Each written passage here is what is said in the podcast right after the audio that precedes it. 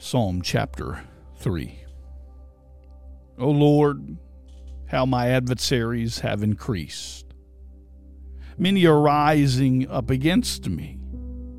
Many are saying, Of my soul, there is no deliverance for him in God. But you, O Lord, are a shield about me, my glory, and the one who lifts my head. I was crying to the Lord with my voice, and he answered me from his holy mountain. I lay down and slept.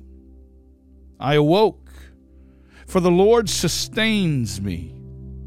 I will not be afraid of ten thousands of people who have set themselves against me round about. Arise, O Lord. Save me, O my God.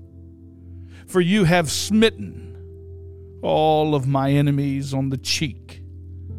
You have shattered the teeth of the wicked. Salvation belongs to the Lord. Your blessing be upon your people.